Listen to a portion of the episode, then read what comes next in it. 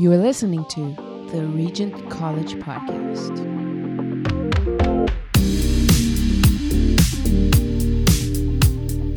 Hello, I'm Nick Corbin, And I'm Claire Perini. and welcome back to the Regent College Podcast. Friends, we today uh, we invite you to, to kind of come along on a journey of uh, conversation with uh, Sarah Augustine, who is a, a new new person to Nick and to me. I hadn't met Sarah before, but she's the founder and co-chair of the Coalition to Dismantle the Doctrine, Doctrine of Discovery and the executive director of the Dispute Resolution Center of the Yakima and Kittitas counties uh, in the States. Sarah is, is Pueblo and she's written for Sojourners, The Mennonite, and other publications, and she's an adjunct professor at Heritage University. She and her husband live in the Yakima Valley region of Washington in the States, and she's the author of this book that's entitled The Land is Not Empty following Jesus in dismantling the doctrine of discovery. And that's what we're talking with Sarah about today. This might be a, a concept that you're familiar with and maybe something that you've, you've never really thought about. Um, so Sarah helps us understand what is the doctrine of discovery and how has that manifested, how has that manifested itself in the history of the United States, but actually in lots of um, what's kind of called the discovered world or, or the, or, um, yeah, kind of colonized world, I guess, essentially. And so she she sort of talks about that, and then what what uh, what is the Christian response to that, and and how are we to understand that and to sort of dismantle that as Christians. Yeah, and even how it's playing out today in in real and and yeah, not good ways. And so Sarah was really helpful to bring clarity in that and also to be kind of a prophetic voice in calling out the church and culture and institutions um, in the midst of these injustices. So So, friends, this is this is a good and, and hard conversation, but we um, we want you to listen to it, and we hope you um, that it causes you to think and lament, but actually, as you'll hear Sarah say at the end, move from lament into action. So, enjoy our conversation with Sarah Augustine. Sarah, welcome to the Regent College podcast. Thank you. We're so glad to have you. Um, why, don't, why don't you just sort of begin by giving us a little bit about your own story, a bit of a context of your own journey, and how you came to, to write the book that we're gonna we're gonna talk a little bit more about. Sure. So, I mean, it's uh, it's challenging to know where to start, but I'll Yeah. tell you that I started working with Indigenous people in the international context um, in 2004, and I was on a multidisciplinary team working with Indigenous people who were impacted um, from gold mining. So I um, I joined that work as, from my point of view, really as an assimilated person. So I, although um, I've never, it's never been lost on me that I'm a person of color. Um, that's obvious um, to the world around me that I am a person of color. I I was really um, a person in the process of of assimilation. That is to say, trying to fit in with the with the dominant culture as much as Mm. possible, which is the story of many people who have been divided from their land and people by a diaspora. right. And so, um, in the context of that work, I was advocating for Indigenous people who were really impacted by mining. And I couldn't understand how they didn't have land rights. Like, what is the why? Why can corporate interests come in and pollute their lands, and there's really nothing they can do about that? And so I, I started out sort of thinking that was in the national context, and then learned over time that it's actually rooted in international law and law that that's applicable throughout what we consider the discovered world, which includes the U.S. Um, and Canada, and well, you know, the Pacific, um, Africa. I mean, just Mm. the discovered world. And so, and that is called the doctrine of discovery. And Yeah. so that was a shocking revelation. And it was through sort of trying to figure out how do we combat this doctrine of discovery on behalf of these indigenous rainforest people who are really being decimated by resource extraction. Mm. And in friendship with them and relationship with them, I was trying to figure this out and working together to say, gosh, what do we have to do so these people can have self determination to determine what goes into their water and land and Mm. bodies, essentially.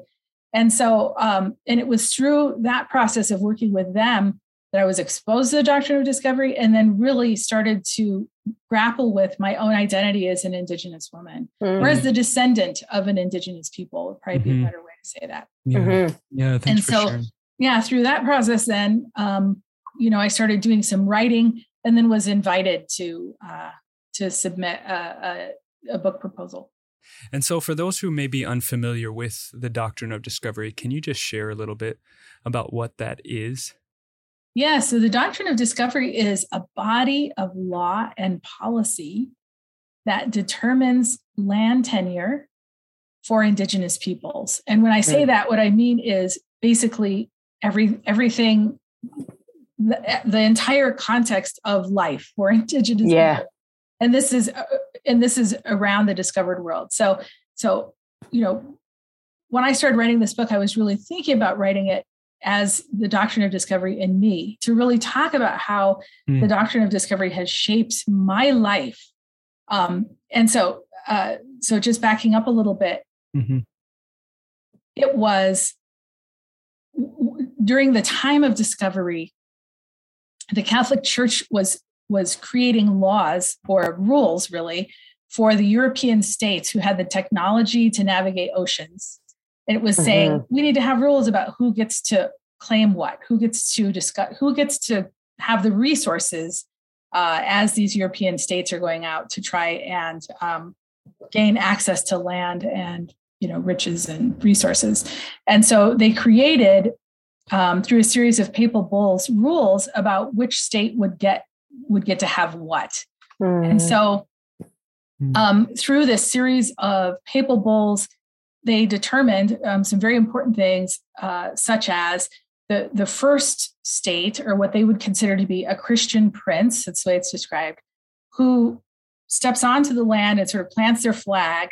The first one there has the first right of discovery Mhm. and anybody who's living there if they're considered a pagan or an infidel or a Saracen is not considered the same as as the christian prince that's coming to there so so these so this is under a, a um, an idea called terra nullius which means empty land if it's Yeah. not currently ruled by a christian prince then it's empty of people Mm. and so this is in a nutshell doctrine of discovery. So people say, "Oh, that happened 500 years ago." Well, actually, it was it was adopted by the Supreme Court in the United States Mm. and is currently the law of the land um, for land tenure in the United States Mm, um, by ruling of the Supreme Court.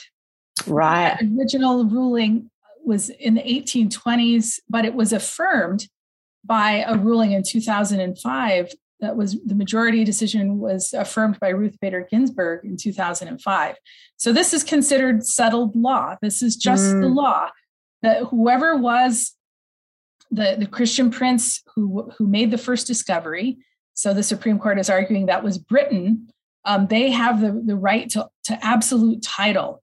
And so then whoever gets that title after Britain, so that would be the United States via the Revolutionary War, Mhm. then they hold absolute title. So it's not in dispute. It's completely considered settled law. So that means that indigenous peoples are um, a um, a dependent of the state Mhm. and and not independent. Mm. Yeah. And so Right. there, so all indigenous held, collectively held land is held in trust for indigenous peoples by the federal government in the United Mhm. States. But this isn't just true in the United States. This is this is around the world. Yeah, yeah, Mhm. we definitely Australia. I'm Australian, and so obviously, as the accent kind of you know indicates, um, yeah. But the same that same that concept of terra nullius is very familiar to me in my own kind of understanding of, of Australian history as well. Um, that that was that was what was used in that context as well. Um, can you talk to us a little bit as um, sort of further about how how the church sort of sort of defended that? You you sort of it, you you talked a little bit about that, but it, sort of where is it rooted perhaps in scripture that that Christians were sort of um, yeah defending the doctrine of discovery. Yeah, and this this goes on to this day. I mean, there there are elements of the doctrine of discovery, and when I say that, what I mean is the, the moral justification that originally the Catholic Church used Right. Mhm. justify why it was morally correct to seize indigenous people's lands is really pervasive throughout mainstream Christian theology.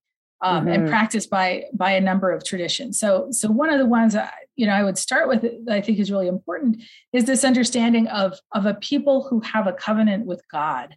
So and and I, and I want to break this down and say this is really a Christian understanding, not a Jewish understanding, although it's rooted in the Old Testament. So so the Christian read is that you know uh, Israel had a covenant with God um, to go and to uh, to uh, to take over the land of Canaan, mm-hmm. and that God had set that that land aside for them.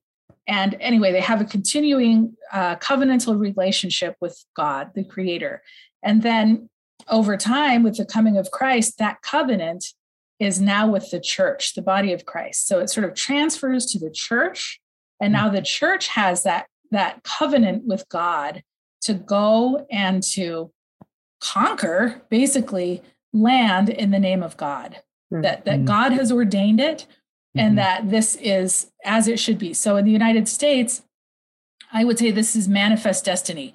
This understanding that that Christians landed on the east coast of the continent and were empowered and ordained by God to travel all the way to the west coast and to settle the entire continent. So that hmm. understanding mm. of manifest destiny, and I would also say um, uh, American exceptionalism that America is a special kind of country that is, mm. you know, that mm. ordained by God to to be the moral sort of uh, compass, and um, and that is justification for state building and et cetera. So it's used in many contexts to justify um, violence for sure. But then, mm. okay, so so then you also have this idea of Romans chapter thirteen, which is um, uh, uh, the divine right of kings or um, divine mandate, which says mm. that, you know, Paul writes in chapter 13 that, you know, the, the authorities that um, God has put in place, no one should oppose because if you oppose those authorities, then you're opposing God. And then, mm-hmm. and then finally, the Great Commission that that Christians are asked to, um, you know, to to take the gospel around the world. And so this is really um, operationalized in terms of empire building. Would you say, Sarah, then that those are distortions of scripture? Those are perverted readings of scripture? I would certainly say that, you know, that the Great Commission being operationalized mm-hmm. to, to, build empire, that's a distortion, you mm-hmm. bet. Mm-hmm. Um, I I have a challenge in general uh, with the Exodus story, mm. um, realizing and acknowledging that many oppressed people have seen that as a story of liberation. Yeah. Um, yeah. It doesn't really feel like a liberating story from the perspective of the colonized. Mm-hmm. Right, right. So, you know, I mean, one of the the ways that I've thought about that, you know, because I I mean, I don't I wouldn't call it a distortion. I was raised to believe that that was the right thing. Mm-hmm, mm-hmm. As covenantal people who had the right to go and, you know, as as it is expressed in, you know, Exodus and also Deuteronomy, kill basically every every living person and everything there. Um, I was raised to believe that was correct and that's sort of a linear history of, you know, God's people. And so in retrospect, I see that as a cautionary tale. You know, I don't mm-hmm. really see mm-hmm. that as uh, something that we're empowered to go replicate. Mm-hmm. mm-hmm. And I think um, I think that that justification, you know, from my point of view, is strange but mainstream. Right. Okay, so right. so yeah. Yeah, yeah, yeah. I don't know. I don't know if it's a distortion. I wouldn't use that word because I would, you know, I wouldn't want to offend a huge group of people who were raised the way I was raised, but right. right. But in yeah. in application, then it is a distortion because in you viewing the the Exodus, and you even mentioned Jacob and Esau as cautionary tales, um, and not as necessarily exemplars, mm-hmm. right? Yeah. In order to follow, and so that's I thought that was really helpful um, th- those cautionary yeah. tales. Well, and some of the ways that you sort of hear lots of biblical scholars thinking about all, all sorts of aspects of scriptures is it is it prescriptive or is it descriptive? You know, mm-hmm. those are the two kinds of things. And so I wonder if there's some of that sort of at play there as well as there's a it's it's that doesn't mean they therefore go and do this in in mm-hmm. all sorts of situations. You know. Um, also, as an Anabaptist, you know, for me as an Anabaptist, um, you know, peace is um, mm. is a core right. part of of the faith tradition that I'm from, and you know, so placing this also as a cautionary tale, you know, in terms of of Jacob and his conflict with his brother, and then how you see that played out across the the generations, mm-hmm. Mm-hmm. and including you know, sort of culminating with Joseph, who I was raised to believe was a hero of the Bible, who you know has this profound gift of dreams and uses his he uses that gift to help the pharaoh to basically become an absolute monarch like a god mm. where first the pharaoh you know based on this dream where he he foretells there's going to be a famine and so he helps the pharaoh to you know stockpile all of this food and then what do they do with that food do they give it freely to everybody no they do not so the, mm. the, the hmm. people of egypt first come and say okay well we'll give you we'll give you all of our money. So the first year they get all the money, and the second year they get all the land because we're going to die anyway. So give you all our land. The third year they get uh, they give um, themselves into slavery. Fourth year they give their children into slavery. So basically, Pharaoh becomes the absolute monarch right. of Egypt, and then that is the mechanism that then, in a generation or two, enslaves Israel. Mm-hmm. So mm-hmm. to me, that's I, I don't think that story is one that it, you know we're called to to do. I mean, you know, basically, Joseph, uh, Joseph is setting the context for capitalism, right? So he's saying, mm-hmm. "Oh, here's capitalism." Yeah, mm-hmm. yeah, mm-hmm. and this, mm-hmm. I mean, this really plays out today in in a lot of ways. It's like the basis of a lot of Western society. And I just want to read this quote actually from your book, and this is speaking of allotments. And I, I'd love for you to share more about this, but this is from a U.S. senator proposing legislation. His name is Henry Laurens Dawes, and uh, and he spoke at a at a Lake Mohonk conference, and he says talking about that he says the head chief told us that there was not a family in the whole nations that had not a home of its own. There was not a pauper in that nation, and the nation did, did not owe a dollar. It built its own capital, and it built its own schools and hospitals. Yet, the defect of the system was apparent. They've gone as far as they can because they own their land in common. And it's Henry George's system, and under that, there is no enterprise to make your own home any better than that of your neighbors. There is no selfishness, which is at the bottom of civilization. And he says, Till this people will consent to give up their lands and divide among their citizens so that each can own the land he cultivates, they will make no progress. And I wanted to just take the time to read that because that it, it's so appalling somewhat because it's kind of in your face when you look at it when he says there is no selfishness which is at the bottom of the civilization.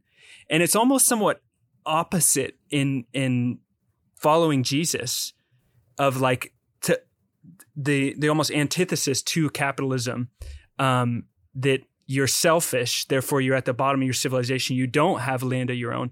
And so I wonder, could you just talk a little bit about the allotments and why these were so harmful for indigenous people?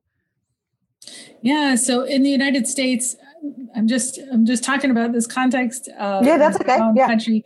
Mm. Yeah. So the Allotment Act was an act that was passed by Congress in in the 1880s, and what it did is it you know basically there was this question that was going on within domestic policy in the US how to deal with the Indian problem.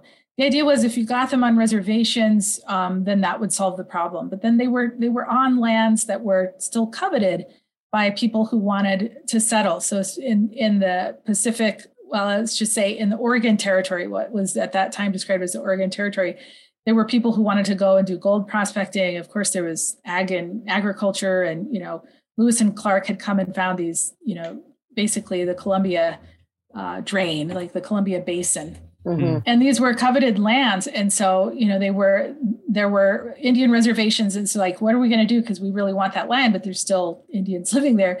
So, uh, this whole idea came about that, that what we really needed to do was to put Indians on allotments. So, in other words, instead of them owning their homeland in common or having what we call today trust land that it needed to be broken up and each each individual would have their own allotment. Mm-hmm. and so you know on the on the reservation where i live on the yakima reservation um, the allotment i think the size was 80 acres. So that means every individual or family gets 80 acres.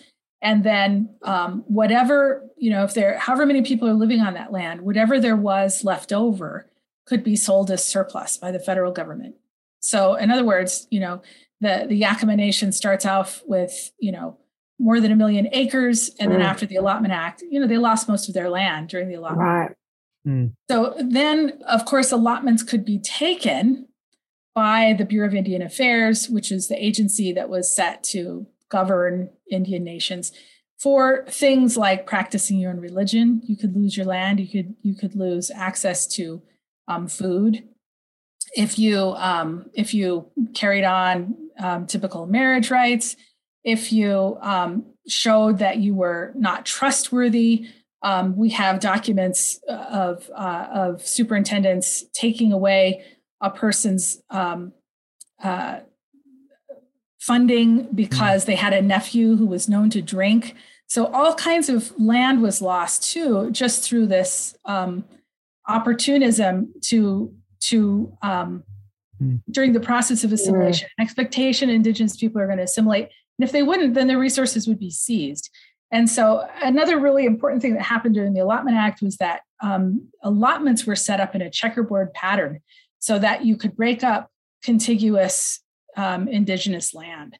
So that is to Mm. say, it would be you know there'd be an 80 or 80 um, 80 acre parcel is native, then the next one is a settler, then the next one is native, then the next one is a settler. Really, to break up the tribe. So the, the point is to force them to engage in agriculture. But imagine what it would be like if you were given an 80 acre settlement. You have no money, all of your Mm. wealth is gone, Mm. and no equipment, nothing. Like there you Mhm. now are on eight- 80 acres of dry land. What, what does that mean? I mean, Yeah. these people were river people Mm. anyway. I mean, they depended Right. on fish. So Right. what does it mean to have 80 acres of arid land Yep. separated from your people? Yeah. A very destructive process. Yeah, totally. Yeah, it's horrible. Yeah. Um, and you know, the pe- people could be like, "Well, that happened hundred years, you know, hundreds of years ago. This this isn't around today." And that's, I mean, you don't have to you don't have to look that far to realize that's that's not obviously true.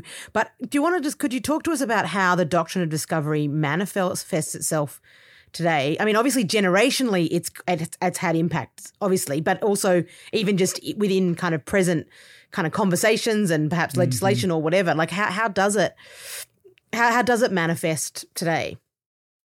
Yeah, so um, I would say the this the root of the doctrine of discovery is really about whether or not indigenous peoples have self-determination. And when I say that, what I mean is do you have control of your own land, resources, economy?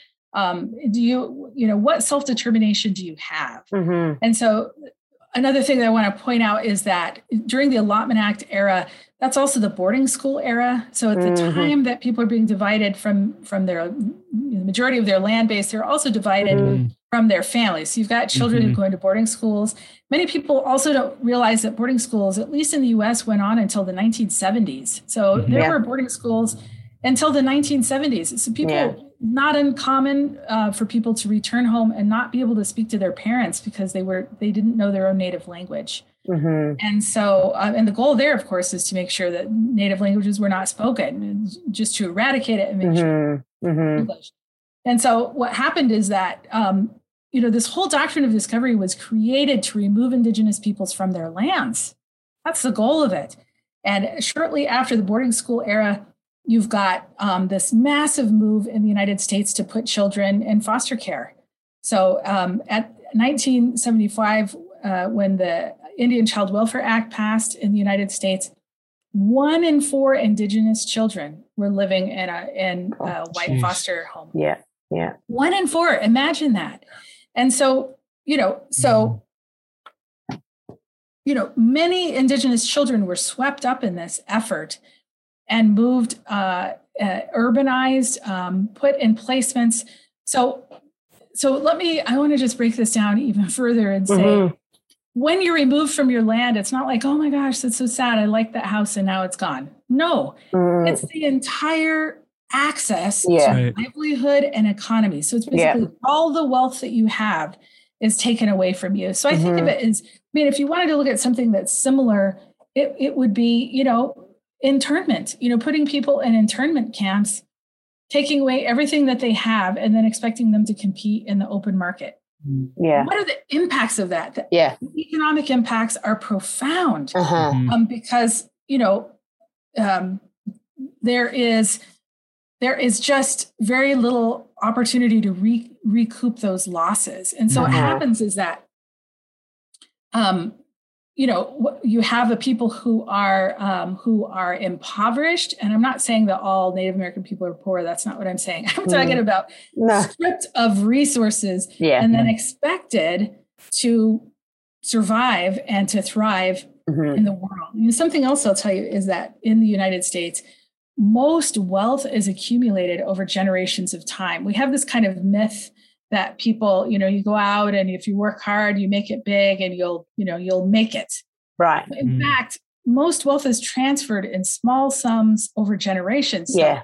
Yeah. the- The way that wealth is transferred most commonly in the United States is through parents paying for their children's higher education Mhm. and through helping with the down payment with a home. Those are the two most common ways that wealth is transferred. Yeah. Because when you transfer that kind of wealth, you're avoiding debt. Yeah. And then you're also giving access to real property, right? hmm When you decimate an entire community, these pathways for wealth Mhm. accumulation are eradicated, right? Yeah, There's yeah. absolutely no way to accumulate wealth Yeah. ta- then you take that and you say, in the indigenous context, on reservations, all of that land presumably is native land, but it isn't. It's owned, most of it is owned by white settlers. Mhm. And for those, for the land that it is retained in common, that is managed by the federal government Mm. Right.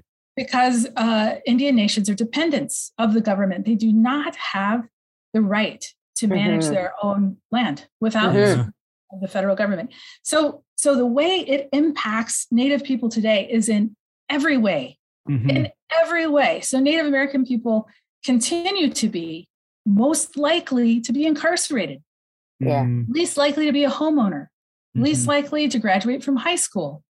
Um, across every indicator, Native American people are um, are denied access to justice and denied access to um, to full inclusion as a result of the doctrine of discovery. Mhm. Yeah. Mhm. So it's kind of hard because you know when you talk about things, most of us, you know, coming from an individualistic Yeah. society, want to break it down to the individual. When these are structural Yeah. Yeah. causes, right? And so, Mhm. the, so, Mhm. so the way it's played out is in um, social structures. Mhm. Mhm. Yeah. Yeah. I don't know if And- that sounds too abstract, but No, no, no, no. It doesn't at Mhm. all. It's it's very helpful, and it's that Mhm. that that story is similar here in in the Canadian context in the sense of the residential schools. The last one was closed in nineteen in the nineteen nineties, Right. and so um and so, so and then the same the sort of overrepresentation in foster care situations all of those. So lots of those lots of those things that you're speaking about are they're very real and very present. Mhm. they sort of they they sort of look different but they're actually not different. Like it's it's the yeah so that's it's a very similar situation here at least. So with these atrocities, these horrible things that have been done um, recently here in Canada, and I know many other nations are taking steps um, for Mhm. reparations as well as like remembering as well as sharing. We recently here in Canada had a Truth and Reconciliation Day, federal holiday. We had prayer services. We had testimony shared, and and people were moved. Um, but is it enough just to remember? Like, is it is it enough just to lament? Yeah, thanks for that question. So, you know, I I wrote an essay not long ago um, uh, that was titled "Bearing Witness is Not Enough," because in my Mm. tradition, that's what we say. Oh, we're going to go and bear witness. It's like, yeah, that's interesting. Mhm. You know, I, what I I mean, I th- the way I try and think about this is that the the the the systems that created dead bodies in unmarked graves in residential in residential school grounds is the same system that's in place today. The same. This it has not changed. Mm. The way that it manifests itself has changed, but that Yeah. system is the same. It is in place. Those laws remain the laws, um, and so, you know, lamenting it is is perhaps what people need to do to to to move from inaction to action. Mm. But lament is not action; it is lament. Mhm. That's that's what it is. It Mhm. serves the person lamenting. It does. Mhm. nothing for the people that are Yeah. actually suffering under structural violence. hmm And so, um, and and I want to give you an example of this because I think it's I think it's really important. And Mm. I'm one of these people. Uh, I am I am the person I think uh, in this discourse that keeps saying to the church, "Your good intentions are meaningless. Mm, They mean nothing. Um, your your prayers and fasting, your ta- renting of your clothes. Who cares? You know, it's that is not what it's Mm. about. You know, and and you know. So if we were in in a world today where we the three of us were alive, and slavery were the the structural basis of the Mm. economy, would lamenting end slavery? Mm. we all said, "Oh, we're so sorry you guys are slaves. That sucks for you." I mean, that's Right. that's Yeah. what lament is. Right. It's- you can say, "Yeah, gosh, I'm so sorry. That's sad. I yeah. wish uh, wish you weren't a slave. Um, good luck in your struggle." I mean, or you could actually dismantle the system of slavery, right? Right. Because that is an institution, just like the doctrine of discovery is an institution. It has to be dismantled. And Mhm. when I say that, what I mean by that is the laws and policies that are in place now have to be dismantled Mhm. because they're destructive and violent, and they were created to be destructive and violent, and they remain destructive and violent. And so, you know, it, Isaiah 58 says, Mm. if you want to be in good relationship with me, Mhm. this is God talking to his people, you will break the yoke of injustice. Mm. And then, if you break the yoke of invested, you'll injustice, you will be called the repairers of the breach. Mm. Yeah. You will be the light for all generations. But earlier in the, in the chapter, it says, if you're not willing to do that, then your your your feast days are meaningless to you. Yeah. Mhm. Yeah. Yeah. Yeah. Yeah. Yeah. And Mhm. so, you know, I mean, I think another thing I'll say about this is that Indigenous Mhm. peoples, I consider vulnerable peoples. And so I'm not necessarily saying every individual, I'm talking Yeah. about, um, Mhm. structurally and as Right. People are vulnerable. The Right. people who are who are dealing with the greatest environmental injustice. Reservations are the or reserves are the places where most of the dumping goes on, where you have the most contamination. They're facing, um, you know, Mm. basically oppression in every system. Mhm. And these are the people who are out on the front line advocating for the preservation of water, Yeah. soil, and air. They're the ones that are out there, s- you know, saying on behalf of all of humanity and all of life, we have to preserve the fidelity of our waters Yeah. the most vulnerable people. And so my question is is often to the church, where are you? Where are you? Are you going to stand up and say we have to protect the fidelity of our water? Why? Because we're dependent on it. You know, where I live among the Yakima people, you know, they drink water before every meal and say shush, which means water, because water is life. Water is life. We're all life is dependent upon it. And who is struggling for that? Indigenous people are struggling for that. Mhm. And so, so i- i- if you, if, if as churches lament, Mm. that is perhaps a pathway to the loosening of the hardness of hearts. Mm. Yeah. Yeah. Yeah. But that's not the whole story. Then you have to actually go do the right thing, which for Mhm. me is standing shoulder to shoulder with Indigenous peoples who are struggling for Mm. life and the systems of life, not just for themselves, but for all people, all Mhm. humanity. Right. Mm-hmm. Mm-hmm. Mm-hmm. Thanks, Sarah. Yeah. keep keep saying those things. That's I just like yeah. We're, it's uh. I went on a rant there. I love it. No, that's what I was. That's what I'm like. Like, Don't, don't stop. No, no. Um, Sarah, the, a Cree leader is it Stan Mackay or Stan McKay? Australians would say Stan Mackay. That's where I've always. That's one of those accent things. He, he said, "We don't need help. We need relatives." Do you want to talk to us? What did he mean by this, and why was that? Why did that impact you so much? Yeah, and I think I think as as the church sort of animates towards action, um, what is frequent is this opportunity seen as an opportunity for charity. So charity is a, Yeah. is um, is aid that is given with the intention of retaining power imbalance, Mhm. where one party is in power over the other. and so Stan is responding from my point of view. I mean, I would have to talk to him. I think um, Mhm. it, my read of that is that um, reinforcing power imbalance is not um, it's not consistent with the life and witness of Jesus. Mhm. Hmm. And so um, this idea of, well, I'm going to come and help you um, denies the reality that we all together live Yeah.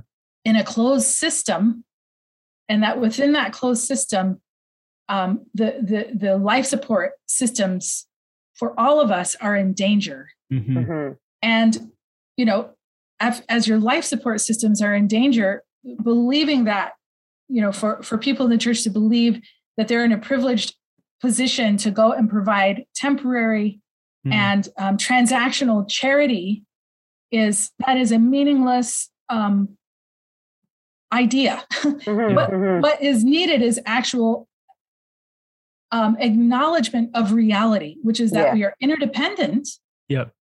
And that we live in a closed system. We are independent, interdependent in a closed system. Mhm. And so what we need are relatives, that is to say, other people to to to acknowledge reality as it is, that Mhm. this struggle for indigenous people is the struggle for life Yeah. Mhm. it's the struggle Right. for us all. And so, you know, it, it- um, during the Idle No More movement, it was so amazing to me to acknowledge that in Canada, nearly every body of fresh water was taken out of environmental protection. Um, amazing, right? How can that Mhm. happen? Mhm. It's Mhm. totally amazing. And and who was struggling to prevent that from happening? indigenous peoples. Yeah. And my question at that time is, where is the church? I mean, Right. Right. the church a body of moral authority? Is this in fact the, the Mm. body of Christ Yeah. or not? You know, I mean, and so um, so for me, I think that's where that's what my read on where Stan is coming from in Yeah. terms of relatives. We are mutually Yeah. dependent in the closed system. Yeah, yeah. Yeah.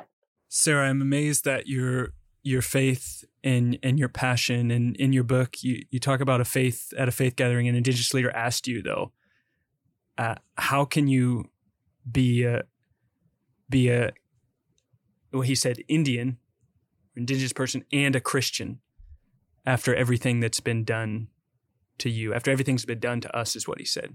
Yeah, and he That's- he himself was an indigenous person. Mhm. Yeah. And so, um, you know, I want to talk about using the word Indian, which I've done several times during this Mhm.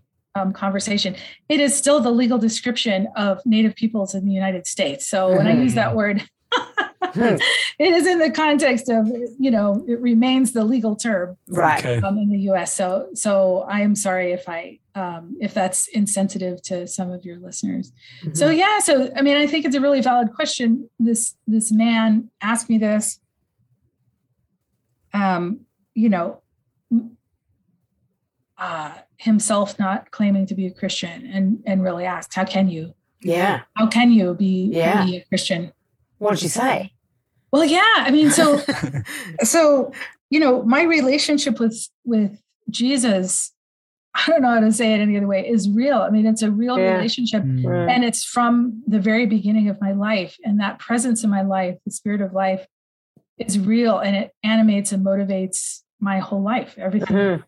and the name of that that spirit that animating spirit the the um the creator and the great unknown that's Mhm. jesus right so for Mhm. me Mhm. that so um, and you know, Jesus in the book of Luke speaks his mandate from from the book of Isaiah and says, "The Spirit of God is upon me to bring preach good news to the poor." Um, and he Mhm. lists what that mandate is. Yeah.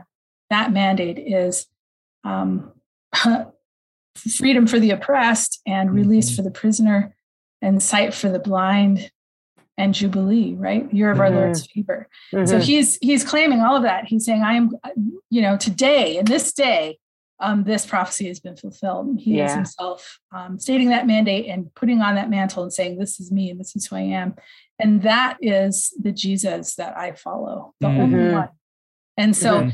I mean, you know, I'm, regardless of what others have done since then, Hmm. um, that is the Lord that I know and trust and believe and follow. And Mhm. so that, you know, my my allegiance is there. And so, you know, uh, as an Anabaptist, I don't um, pledge allegiance to a nation Mhm. or to to anything other than that one that one Mhm. Mm. so so that that's how uh that's how i would describe you know my christianity Yeah. Yeah. and that doesn't negate my own indigenous spirituality No. Right. Mm-hmm. Mm-hmm. Mm-hmm. Um, if there was like a mic drop kind of moment, like if you know if you if you were holding onto a mic, Sarah, then that would have been the that would have been the moment when you just like drop the mic and walk away. Um, that was thank you so much for um for spending time with us and for Mhm. helping unpack um this really complex history and yet it's it's it's complex and it's not complex in many ways and then it's it's outworking and the church's response to that. Um and so it's just been so so great to to meet you to for, for the first uh, part but also just to to be with you. So thank you for your time and thanks for, for for being willing to to speak with us. You bet. Yeah. so good to meet you. Thanks for your time and thank you for your interest and for um yeah for helping to have this conversation. Yeah. Yes, of course. It was wonderful. yeah. Thanks sarah Thanks for listening to the Regent College podcast. Follow us on Facebook, Instagram, and Twitter. To discover more about Regent College, its upcoming events, conferences, courses, and more content like this, visit rgnt.net. That is rgnt.net.